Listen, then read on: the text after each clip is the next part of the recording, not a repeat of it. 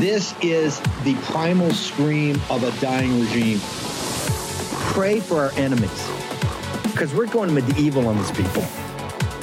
Here's not got a free shot all these networks lying about the people. The people have had a belly full of it. I know you don't like hearing that. I know you try to do everything in the world to stop that, but you're not going to stop it. It's going to happen. And where do people like that go to share the big lie? MAGA media. I wish in my soul, I wish that any of these people had a conscience. Ask yourself, what is my task and what is my purpose? If that answer is to save my country, this country will be saved. War Room. Here's your host, Stephen K. Bannon.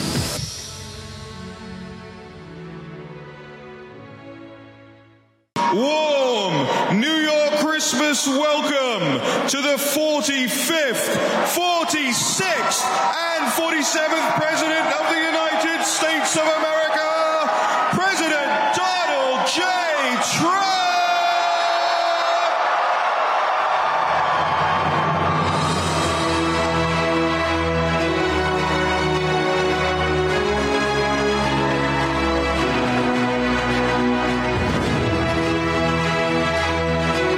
Raheem Kassam. Raheem.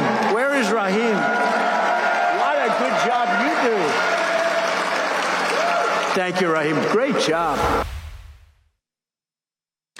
Here I am back in the driver's seat. Welcome to a very special War Room edition, a Boxing Day special, traditional, the way we used to do it gosh, for many, many years now, from the old Breitbart News radio show right until the beginning of the War Room, War Room impeachment, War Room pandemic, the Boxing Day special, I think goes down in history. And I'm very, very appreciative for all of you joining us on what is a very special day, the day after Christmas Day, Boxing Day, as we call it in the country where I'm from, and we'll get into a little bit about that. I know a lot of you have learned over the last several years what Boxing Day means, what it means uh, to me especially, but we'll get into some of that and some more specifics around the Christmas period, especially uh, concerning uh, how much we're forgetting, actually, uh, in the in the miasma of all of the commercialization, all the sales, all the travel.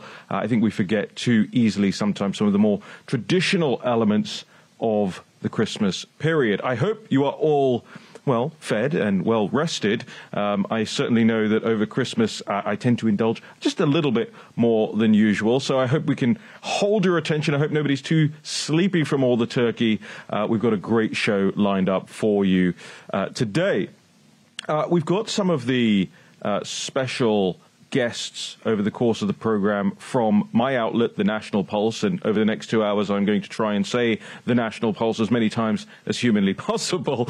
Um, but I'm appreciative also for all of you guys out there who already make The National Pulse your day to day reading diet and who have chosen to sign up to support uh, the real news operation that we are building there. I had to open with that clip of President Donald J. Trump walking into the room at the New York Young Republicans, I think 111th annual gala. And what amazing, amazing work that organization does, uh, not just, by the way, against the headwinds of living in an extremely far left, increasingly dilapidated city, run into the ground uh, by the progressive left, run into the ground by the globalists but also because the New York Young Republican Club isn't exactly popular amongst the political right.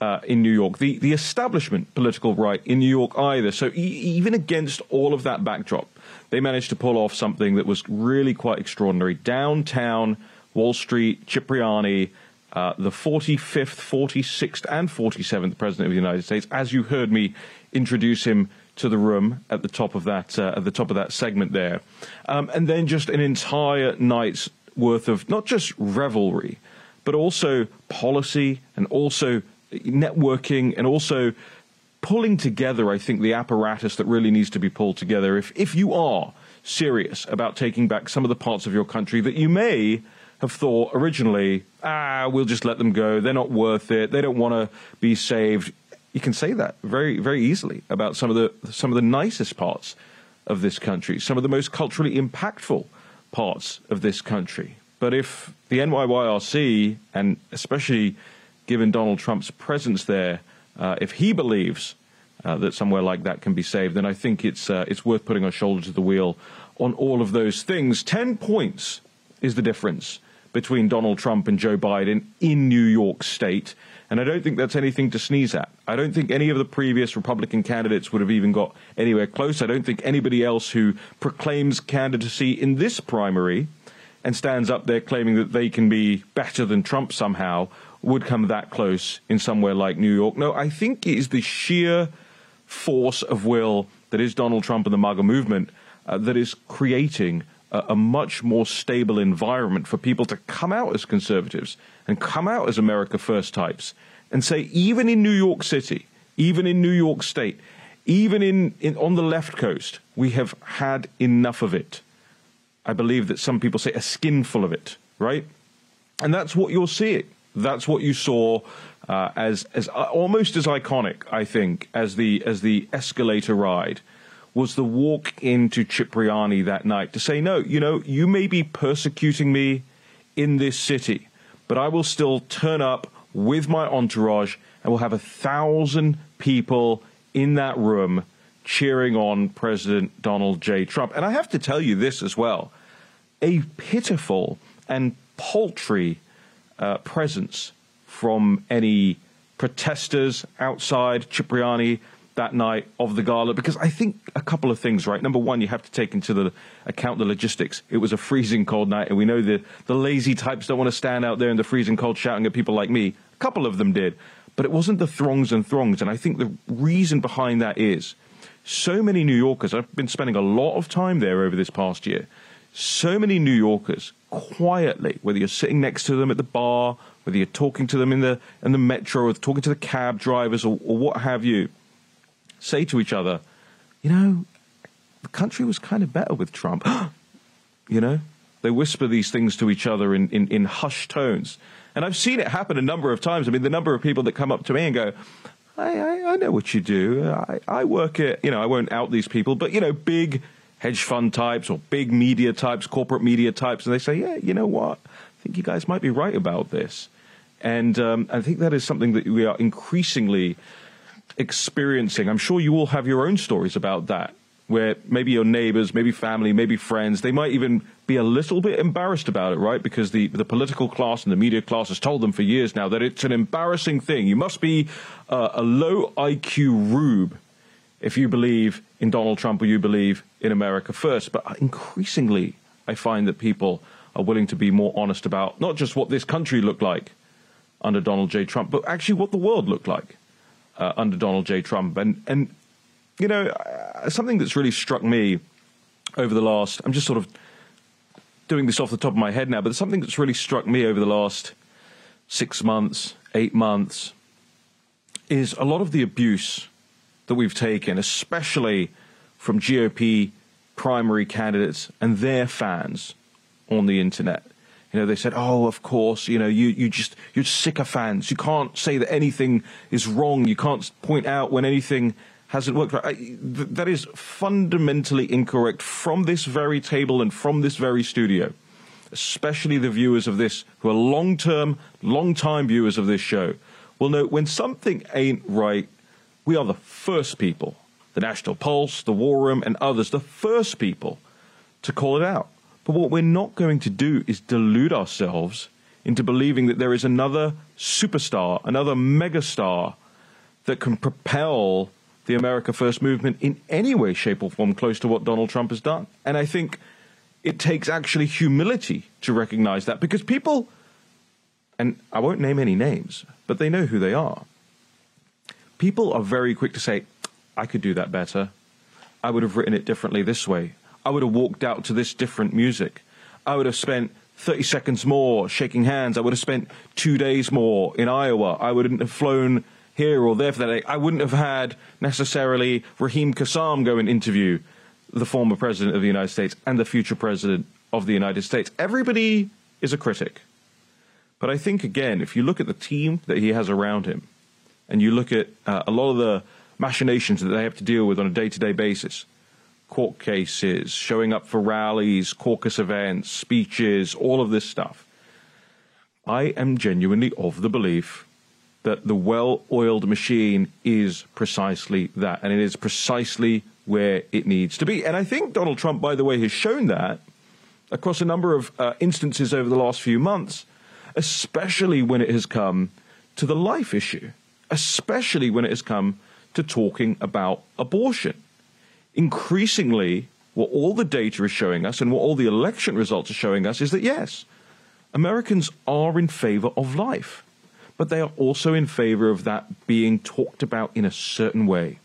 They are fair minded people. They understand people go through things in their lives. And while the ultimate goal, of course, is that no child is ever murdered, Americans understand that because you've come here from a 50 year long process, that the that, that Dobbs ain't going to be the be all and end all of it. You actually have to have these conversations at a state level. You have to have these conversations at a dinner table level. They're moral conversations. They're conversations about your, that your family care about. They're conversations that communities care about. And I think Donald Trump understands that, as as I, I don't think anybody can object to.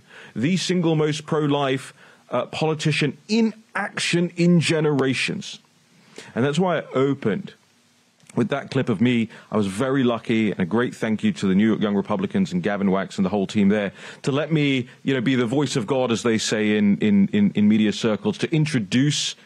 Uh, President Trump to the room at Cipriani that day, and it was also a great honor to be called out by President Trump from that stage. But and and and as if that wasn't enough, you know, to say that made my year. Obviously did, but there was another moment uh, that I think that, really defined this year uh, for me and for a lot of us. I think who have who have battled the same battles now for years and years and years, and that was being given the opportunity to interview him and to speak to him one on one and really try to get to the bottom of not just where we're going politically over the next year, but really try to get more in the head of President Donald J. Trump. And I want to just roll, if we can, the trailer from the National Pulse interview uh, with President Donald J. Trump that aired uh, just a few months ago. Let's roll it.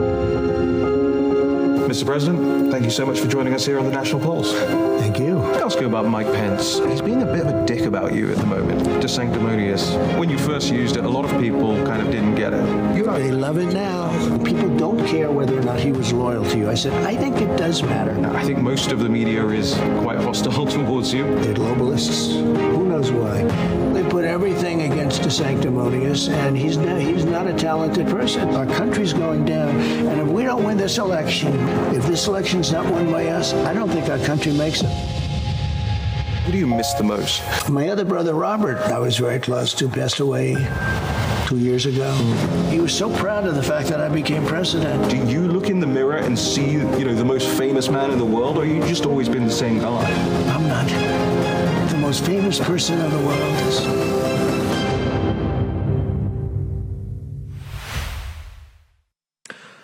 Well, I am sure that some of you can guess what the answer to that last question was, but it was a real treat is not the right word. It was a real honor uh, to be sat in that room at Mar-a-Lago and to talk to that man about not just again what's going on in politics, but what's been going on in his life. You know, who he misses, uh, are people who are passed on the things that kind of impact him. And, and, and I got the chance also not just to do that, but also to ride on, on Trump Force One on the plane with him a couple of weeks prior to that interview uh, and really talk, you know, in an off the record sense about who he is and what he's thinking about, what his day to day routine is like. And we'll talk about all of that uh, over the course of the next uh, couple of hours here on this um, War Room Boxing Day special. Uh, in the next segment, I'm going to bring on one of our excellent writers over at thenationalpulse.com. That's Jack Montgomery. And we're going to talk a little bit about, you know, why is it called Boxing Day? And what does Boxing Day mean for us? What should Boxing Day mean for you? Uh, there are lots of parts of the Christmas period that are, I think, left a little bit by the wayside, and we're going to try and try and re-inculcate those things into popular consciousness here. So make sure that you're going to the nationalpulse.com forward slash war room. You're signing up. We do wonderful pieces of analysis written by great writers like that all the time. Uh, stick with us. Jack Montgomery joins us right after this break. As we head toward a presidential election in November, one thing you can be sure of 2024 will be a tumultuous year like no other. How will your hard earned savings fare during this year? You're already seeing the impacts of inflation at the pump, the grocery store. The dollar continues to lose buying power quicker than your wages can increase. How are you protecting your savings? Consider diversifying with gold from Birch Gold Group. For decades, gold has been the choice of investors and central banks to hedge against inflation. Now you can own it in a tax sheltered IRA with the help of Birch Gold. Just text Bannon, B A N N O N, to 989898, and Birch Gold will send you a free info kit on gold. They'll help you convert an existing IRA or 401k into an IRA in gold. And the best part, you don't have to pay a penny out of pocket. With an A plus rating with the Better Business Bureau, thousands of satisfied customers, you can trust Birch Gold. Text Bannon to 989898 to claim your free info kit. That's Bannon to 989898 and secure your savings now. Take action. Text Bannon at 989898. Action, action, action.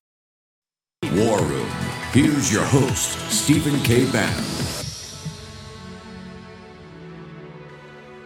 Welcome back to the War Room for this Boxing Day special hosted by yours truly, Raheem Kassam, editor in chief of thenationalpulse.com. I cannot recommend to you enough, of course, I, I would say this, uh, that you go to thenationalpulse.com forward slash war room, sign up. It's going to be just an extraordinary year, an extraordinary year for news, for information, for analysis, for all those sorts of things. And, and I'll say this as a matter of a pitch to you, the audience out there. I understand the economy is not in, in the certain situation whereby you feel it's supremely easy necessarily to part with $9 a month. But I will say this uh, we have no corporate sponsorships, we take no advertising money.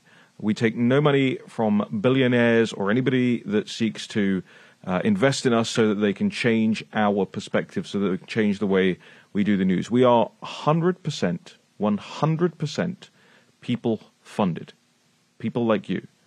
We are doing this from the ground up. It is almost a, a democratizing the news strategy here, but it, but it really does rely on people finding that ability to support us. And, and I'll be totally honest with you. Otherwise, it just won't exist. Because I won't compromise on that principle. I would rather it not exist than to be in hoc or beholden to somebody else or some other interest. So, so that's one of our, I think, one of our greatest assets is that we do not answer to anybody, right?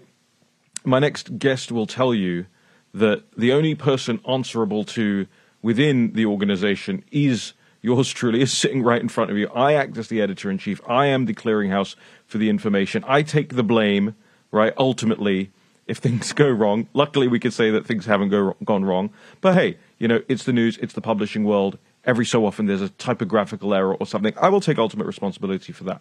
But what I need you guys to do out there, ladies and gentlemen, is take responsibility for keeping a, a critical part of an America First news media infrastructure not just alive, but growing too. And like I say, the nationalpulse.com forward slash war room is the place to go and sign up. And and you know what? I am so convinced that if you sign up and all the extras that you get for signing up, that you will like it so much that we give you your first month for free. Just so you can go in there, try it out, see if you like it, see if you enjoy supporting our work. Every time that somebody comes in as a new member, somebody comes in as, as, as a supporter of ours, I say to them this, say, look, you're not just buying yourself access to the to the extras, right? The the editor's notes, uh, the private comment section, the Discord chat channel that we have for members, the events that we're going to start throwing over the course of 2024 all across the country, the meetups, things like that. You're not just buying that for nine bucks, by the way, very cheap for nine bucks, by the way. You're also helping that news and that framing of the news reach thousands upon thousands of more people every single month, right? Just think about it like that. And I think it makes perfect logistical, and frankly, it makes perfect moral sense to be a part of something where you feel like your support of it is helping to educate others. It's thenationalpulse.com forward slash War Room. And I thank you for your consideration on that. Let's bring in our uh, first guest of this Boxing Day special now. Jack Montgomery is an old friend of mine. He's a writer of ours at the National Pulse. He was with us in New York for that uh, Young Republicans gala. It was first trip, I believe, to the east coast of the United States of America. Jack, thank you for joining us on the show today. It's a real pleasure to be here, Raheem, and it was a pleasure to be on the east coast with you for the gala as well. Yeah, I just wanted to ask your, your impressions of that because obviously it's different where we're from. It's different in Europe.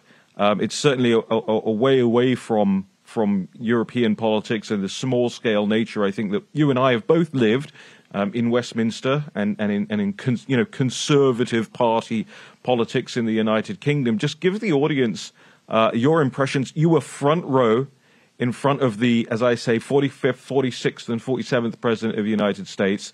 Any takeaways? Well, in the United Kingdom, top level politics, national conferences attended by the Prime Minister and all his ministers are really comparatively small scale affairs. You know, it's Bournemouth Cons- uh, Conference Hall, it's, vi- it's little village hall meetings. This was a massive event, and it was put together by Gavin Wax and an all volunteer team at the New York Young Republican Club. It was really an amazing achievement.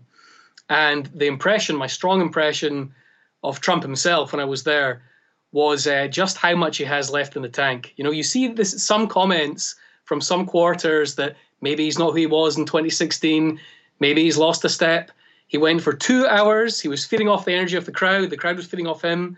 I can tell you, as we closed in at 11 p.m., I was starting a flag. You know, I was feeling a little tired, and he looked like he could have kept going all night, all night. So there's, uh, I'm afraid there's uh, going to be no respite either from his GOP, ri- either for his GOP rivals or for the Democrats in uh, the coming year. It's uh, it's all still there, and he's raring to go. Yeah, it's such a great point, Jack, because I think you know so many so many weird and unfair allegations get leveled at him. You know, the the guy is pushing eighty, and and like you said, just to underscore that, I think I would join you in saying that he clearly stepped off that stage with probably more energy than you and I put together at that point in the evening, right? And and that is just something extraordinary uh, to behold. And ladies and gentlemen, you do not have to take our words for it. I always say that, right? Don't take our words for it. Go and look at it for yourselves. If you haven't seen that speech from that night yet, it's available on, on the internet. You can go and find it. Uh, go and watch every single second of it. You know, like like Natalie Winters I am a I am a two times, two and a half times speed uh, viewer and listener of most things. Uh, if you go and watch that, you will want to slow it down. Just a so you can keep up, quite frankly, because he's jumping around from topic to topic. He's so good at that, obviously. Uh, but also to internalize the things that he's saying, because he got into a lot of topics on that night, Jack, that that I think he doesn't usually get into when he's standing on a stage in Iowa or when he's doing a rally speech or anything like that. And I think that was I think that was a real real honor and a real treat for all of us there. Is kind of you, you got to see a little bit more than just politician Donald Trump's you know doing a stump speech. You really got to see him enjoying himself up there, right? Absolutely, absolutely. I almost felt as though it was um, he wasn't quite expecting it to be what it was. You know, um, I think the line was that it turned out to be a black tie rally I think he'd perhaps been expecting a smaller scale affair and a smaller scale speech. But as he got up there and he saw how big it was and how enthusiastic people were, it really, I think it fueled him up, energized him. And uh, so much of the speech was uh, completely off script. A lot of it directed to uh, Steve. You know, uh, shall we go off script a bit here, Steve? Shall I tell the story, Steve? It was uh, it was incredible, really funny, uh, a real, just such a strong rapport with the entire crowd, with the room.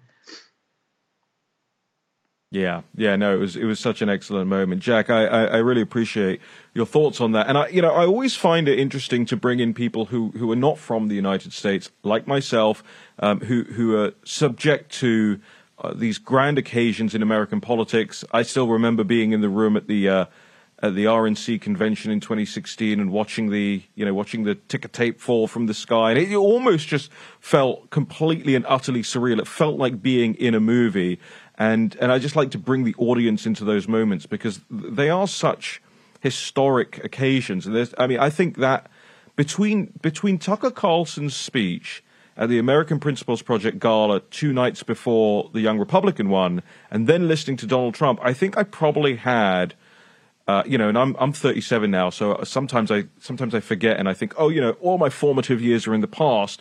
I think I had one of the most formative political intellectual weeks of my life as a result of those moments. And and credit to those people those organizations and those those men up there giving those speeches um, who could make that happen. Jack i wanted to bring you on to talk about the importance of uh, the traditional Christmas period and the traditional things that often get uh, left by the wayside nowadays when we when we when we celebrate Christmas, you know, and, and I think we try our best to, to give it the, the due reverence and uh, for, for, for Christmas's position, uh, not just as a time away from work, right, and not even just as a time uh, with your family and friends, but as, as, as explicitly as a religious time, explicitly as one of the most, uh, uh, you know, the, the most important uh, religious periods that, that you can have, and and and we forget it so easily. So you have this analysis up at thenationalpulse.com in our analysis section. We only publish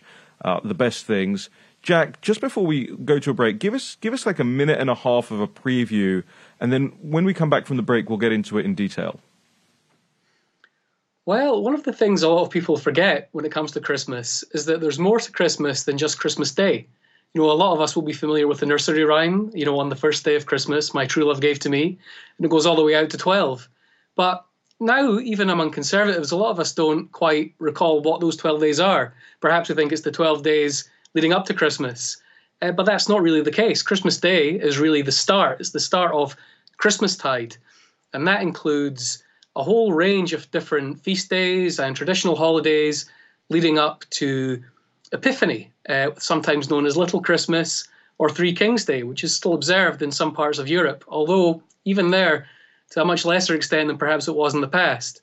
And I think, you know, for conservatives who are so keen that people remember the reason for the season and that we remember our customs and our traditions and traditional Western culture, that we take the time to sort of school ourselves in what that involves, what that entails, and try maybe to, if not hold on to, then maybe revive some of the traditions that are fading away a little. Yeah, I think that's right, Jack, and I think it's such an important thing when you when you when you first pitched that to me as a, as, a, as the idea for an analysis um, on the site, you know, I, I think me, at least mentally, Jack knows, by the way, and we'll ask him in the next segment what it's like to work for me as well. But Jack knows that sometimes my response can be a bit a bit muted, but uh, at least internally, I jumped at the idea of that because I just think. I find the flaws in myself in that regard, and and and like you say, we we we, we have Christmas Day, and we, we work ourselves up to Christmas Day, but uh, but so much of the season otherwise is, is left for other things, and we're going to bring those things back. We're going to make Christmas great again right here on the War Room Boxing Day special. We'll return with Jack Montgomery, Raheem Kassam, and more of this Boxing Day special in just. A- War Room. Here's your host, Stephen K. Bannon.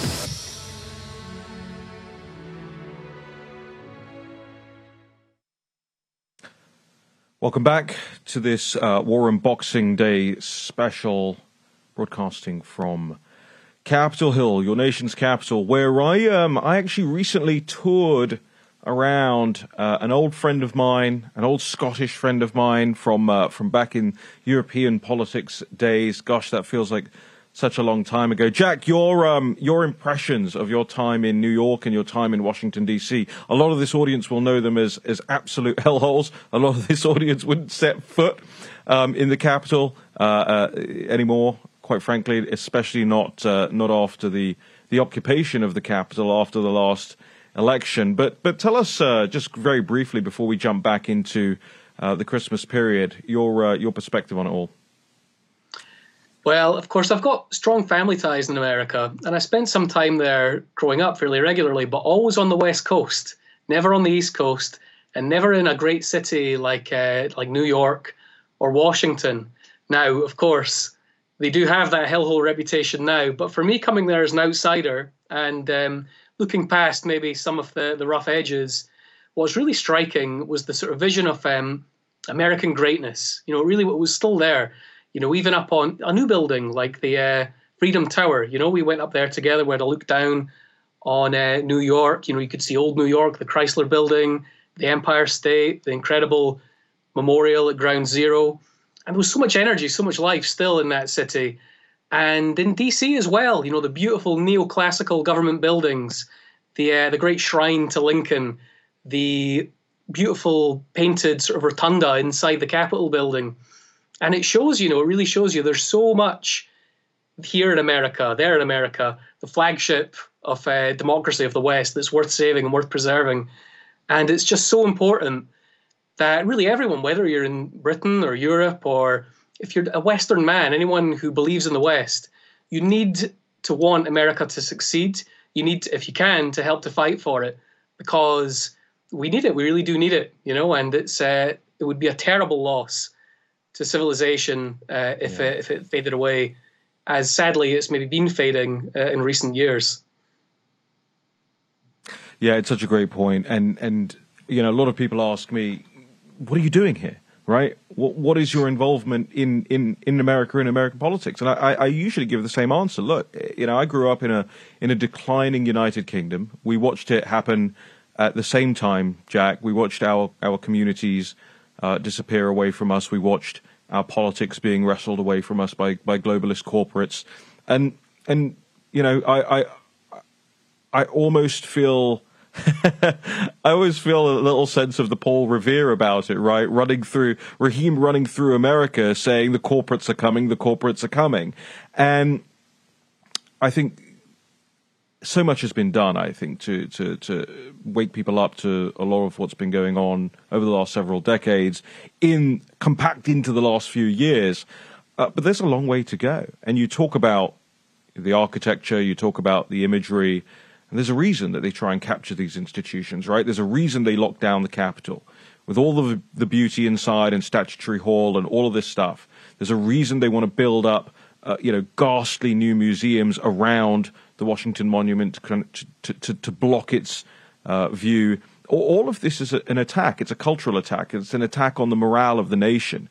Um, everybody who is dissuaded from going to places like um, New York City and everybody who is dissuaded from going to Washington, D.C., and, and lobbying your representatives in person, right? I think they are being dissuaded away from being active participants in, in what should be, what should be uh, some of the greatest monuments to, to American prowess, right? To the, to the heavy lift that people have done over several decades and centuries now. Uh, to build this nation up and to make it to make it the, the, the powerhouse that it is, and the powerhouse externally, sure, but the powerhouse internally more important and it's the innards that are rotting the worst. It's the innards that are that are that are subject to the greatest assailment by uh, the alphabet agencies, by the you know the political class, by uh, frankly even people who have who have tried to make a name for themselves over here. And you look, I think of I think of the Piers Morgans and the Mehdi Hassans and and all of these people who come to America and try and tear it down from the inside out. Um, and I'm here to tell this audience that I don't know if I speak for you, Jack, I'll try. Uh, but certainly for myself, we are the people who are on the opposite side of that and trying to trying to come in from somewhere else and say, "Hey, you have something, you had something magnificent and great, and we loved it, and we love it, and we want to be a part of it, but you have to preserve it, you have to protect it." And all of this goes hand in hand with the subject matter at hand here, Jack, which is which is Christmas time, right? Let's talk about Boxing Day for a minute because it's Boxing Day. Uh, that phrase is not often used by Americans, although this audience has become a little bit more aware since we've been doing these these Boxing Day specials uh, of what it means. To me, Jack, I've always I've always represented Boxing Day as, as kind of the giving day, right? The, the generosity day, the charity day, the day that some of us who have more than others uh, it's time for us to recognize that. It's time for us to spend that day uh, putting things together, working out what our what our charitable endeavors for the year will be. Uh, and and I've certainly made an effort to do that over the last uh, over the last couple of years, especially with work with more charities. The run that I do each year with Tunnel to Towers. This year we raised I think near on thirty five thousand dollars uh, to help to help veterans and their families and 9/11 survivors' families as well. But tell us a little about the origins of Boxing Day and the rest of the Christmas period. Well, you're exactly right about it being the Giving Day. The exact origins of the term Boxing Day are a little obscure.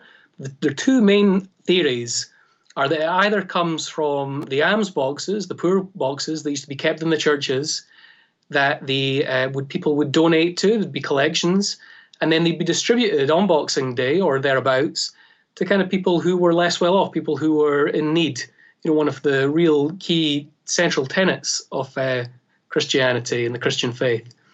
The other theory is that it came from the Christmas boxes, the gift boxes that people who worked in domestic service uh, back in the day, you know, when there were lords and ladies and uh, people of uh, great estates to work for, they, uh, you know, they would have to work for those families on Christmas Day, and they would be allowed to return to their own families the following day on Boxing Day, and with them they would take a box which would have some gifts from the master's family, maybe some uh, some food, and some other uh, goodies, you know. So it was an idea, although it's a little bit of an elite idea, it was an idea certainly of giving back of remembering that Christmas is not really a time just for taking, which is maybe some, which is sadly has uh, perhaps been lost a bit for uh, Boxing Day in particular. Boxing Day in Britain is a, is a bit like Black Friday. It's strongly associated with sales. You know, the family time is over, uh, the Christmas time is over. Now you're meant to be back in the shops, back in the stores, trying to snatch up what you can for yourself, maybe for your own immediate family, but uh, you're not thinking about giving alms and giving unto others, which is a great shame, you know. So you're sort but of, of course, so, so, so, sort of like Jack, the the idea that you might let one of your staff, you know, have one of your shirts. Is it, is it sort of like that? I'm not sure what you could be referring to, Raheem. I'm not quite. but that would certainly be a generous Jack is Jack Christmas is wearing Jack is currently wearing from the Raheem Kassam collection. We'll just put it that way. Now, there's perhaps Jack, some uh, context. tell us tell us more about there. the other days. Well, tell us more about the other days uh, of the Christmas period and why you think we should pay attention to them. Absolutely. To finish on Boxing Day, of course, it's not only Boxing Day, it is uh, also St. Stephen's Day. So it commemorates St. Stephen, who was the first martyr, the first uh, Christian to be killed for his faith in the book of Acts, stoned to death for uh, really for refusing to renounce his faith, for standing against the religious authorities of his day. And that was uh, marked on the 26th, you know, coterminous with Boxing Day. There's certain other traditions that go with it. In Finland, it's been traditional to drive uh, through the streets on horse-drawn as opposed to reindeer-drawn sleighs.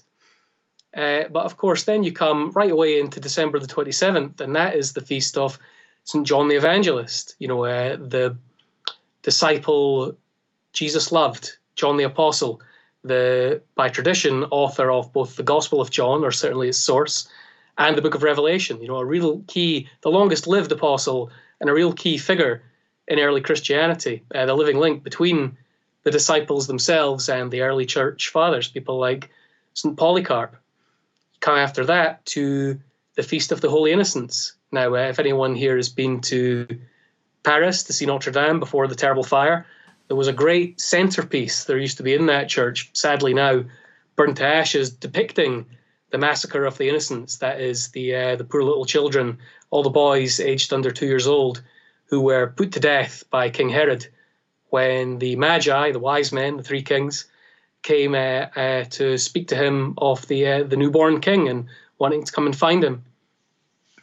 There's uh, and you know and there's many days like this in the period. Reading uh, in the Christmas tide period, the twelve days of Christmas, leading up to Twelfth Night, and Twelfth Night for a long time was uh, if Christmas Day was a period a time for children and what have you. Twelfth Night was uh, an adult-oriented holiday. You know, it was all about feasting, drinking. Uh, in England, it was traditional for a long time to name a Lord of Misrule to uh, preside over the, the sort of unruly events of the day. And for a period, the Dutch, the church in uh, the Netherlands, actually banned it because it all got a little bit out of hand. But, uh, you know, that was something that was really an alternative to, I suppose, today's New Year's Eve, or what we call Hogmanay in, uh, in Scotland.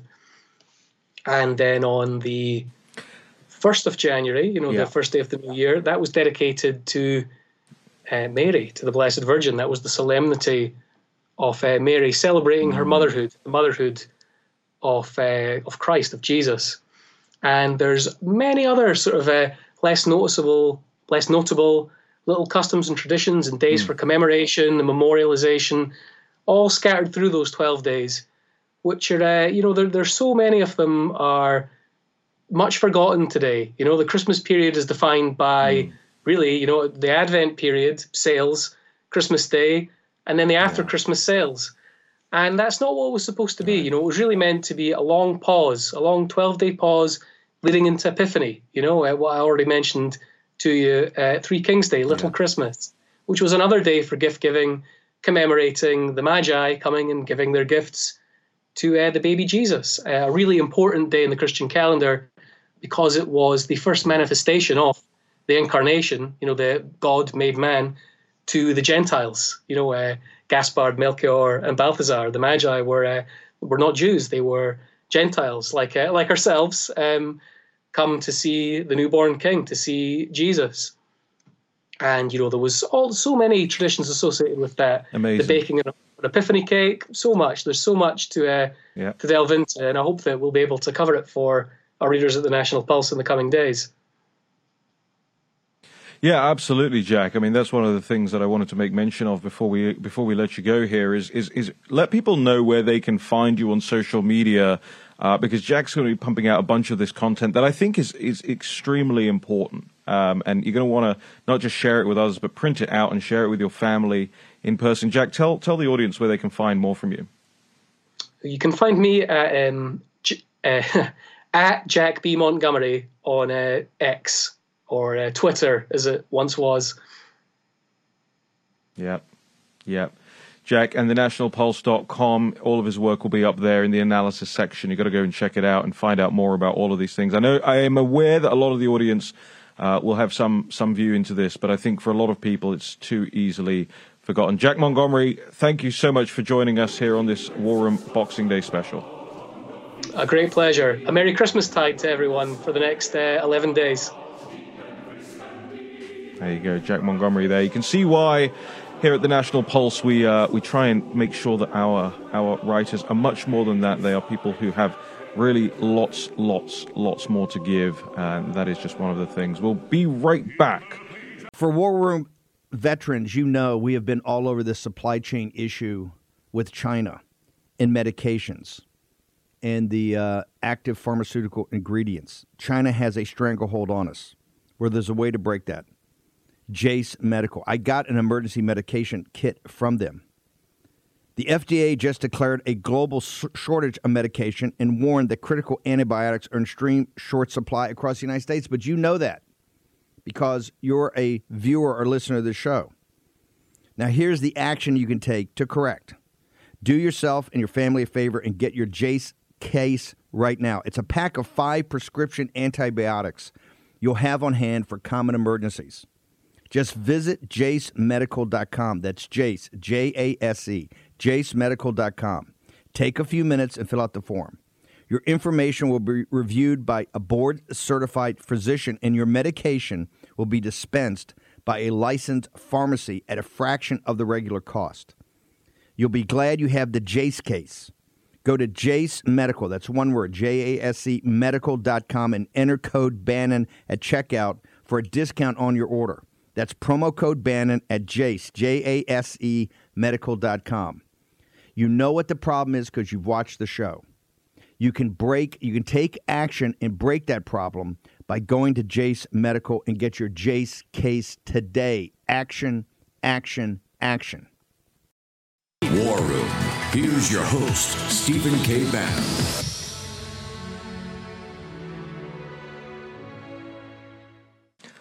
Well, you're back in the war room for this Boxing Day special. I'm Raheem Kassam, editor in chief of thenationalpulse.com. Make sure you are going to thenationalpulse.com forward slash war room. You sign up, support real news, support our staff, our writing staff there. You saw Jack Montgomery talking us through uh, the Christmas, Christmas tide and the Christmas period and the importance of all the different occasions you find therein, or you should find therein, but unfortunately aren't currently eclipsed uh, in a lot of quarters of not just America but the widened Western Western world by the commercialization of it, the um, honestly the, the, the degradation of it in so many in so many senses, and you've seen that. I'm sure you've seen that and lamented this taking place over the last several weeks, where you've seen you know satanic Baphomet heads being erected in state capitals and, and, and so on and so forth. It is always under assault. Your your your your spirit is always under assault.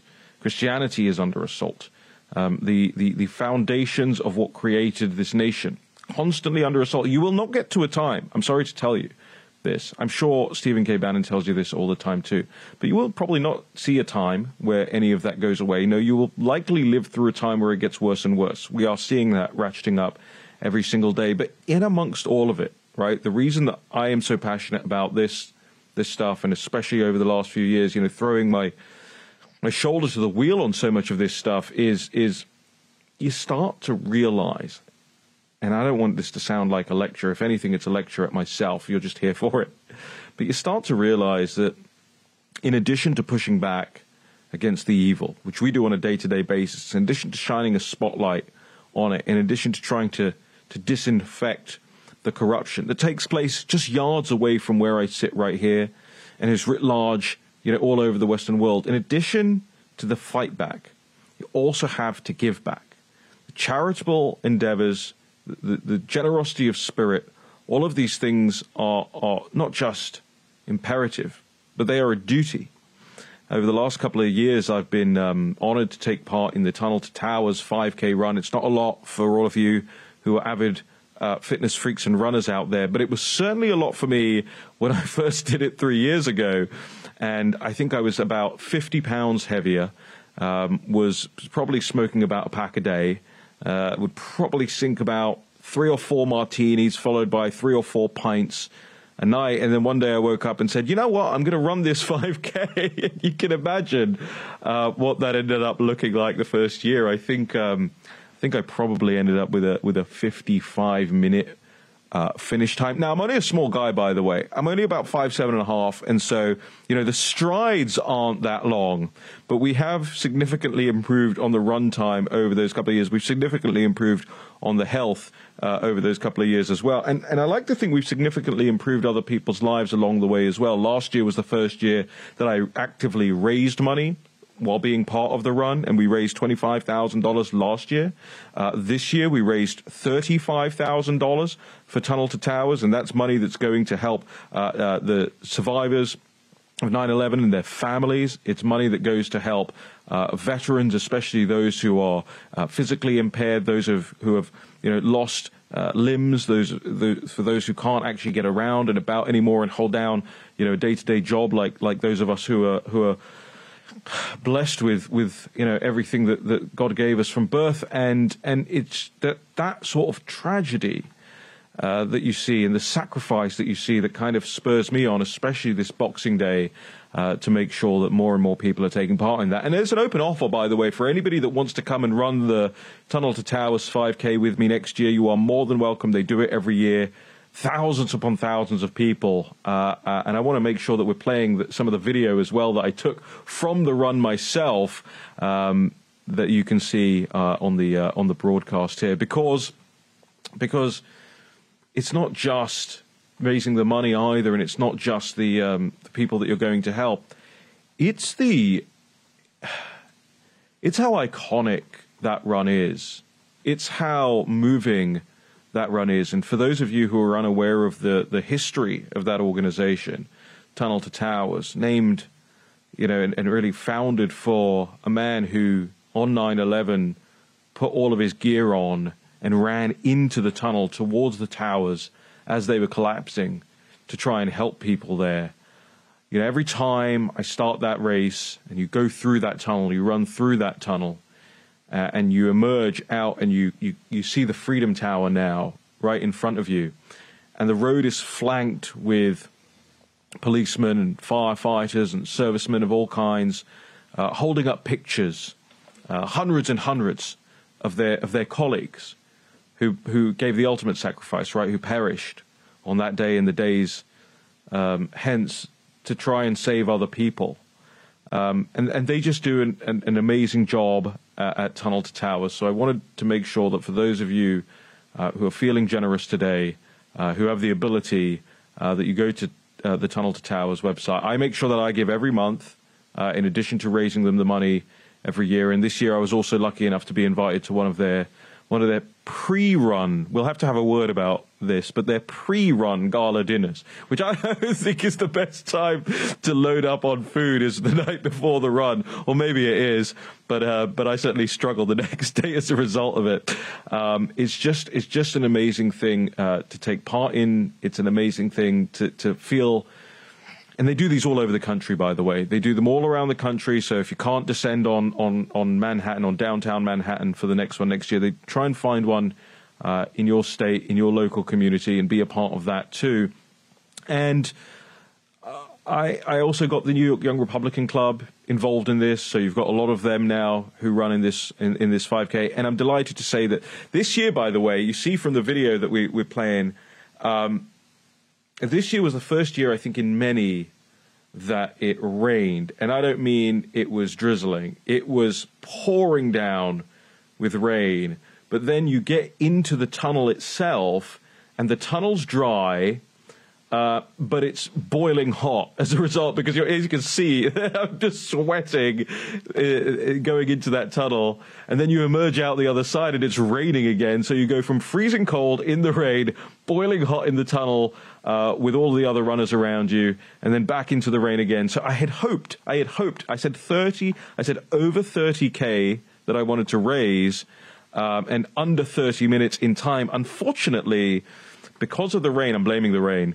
Uh, it was it was under it was over 30 minutes in time, but it was over 30k raised. So uh, so we got half of that done. We'll do it better again uh, next year. We'll get that run time down a couple of weeks later, by the way, I did another near a 5K just by myself, and I was down to under 30 minutes on that. It's a long way from the 55 minute first year. Stick around, stay tuned. We're bringing on another of our writers in just a moment. Will Upton joins us from the National Pulse for this Boxing Day.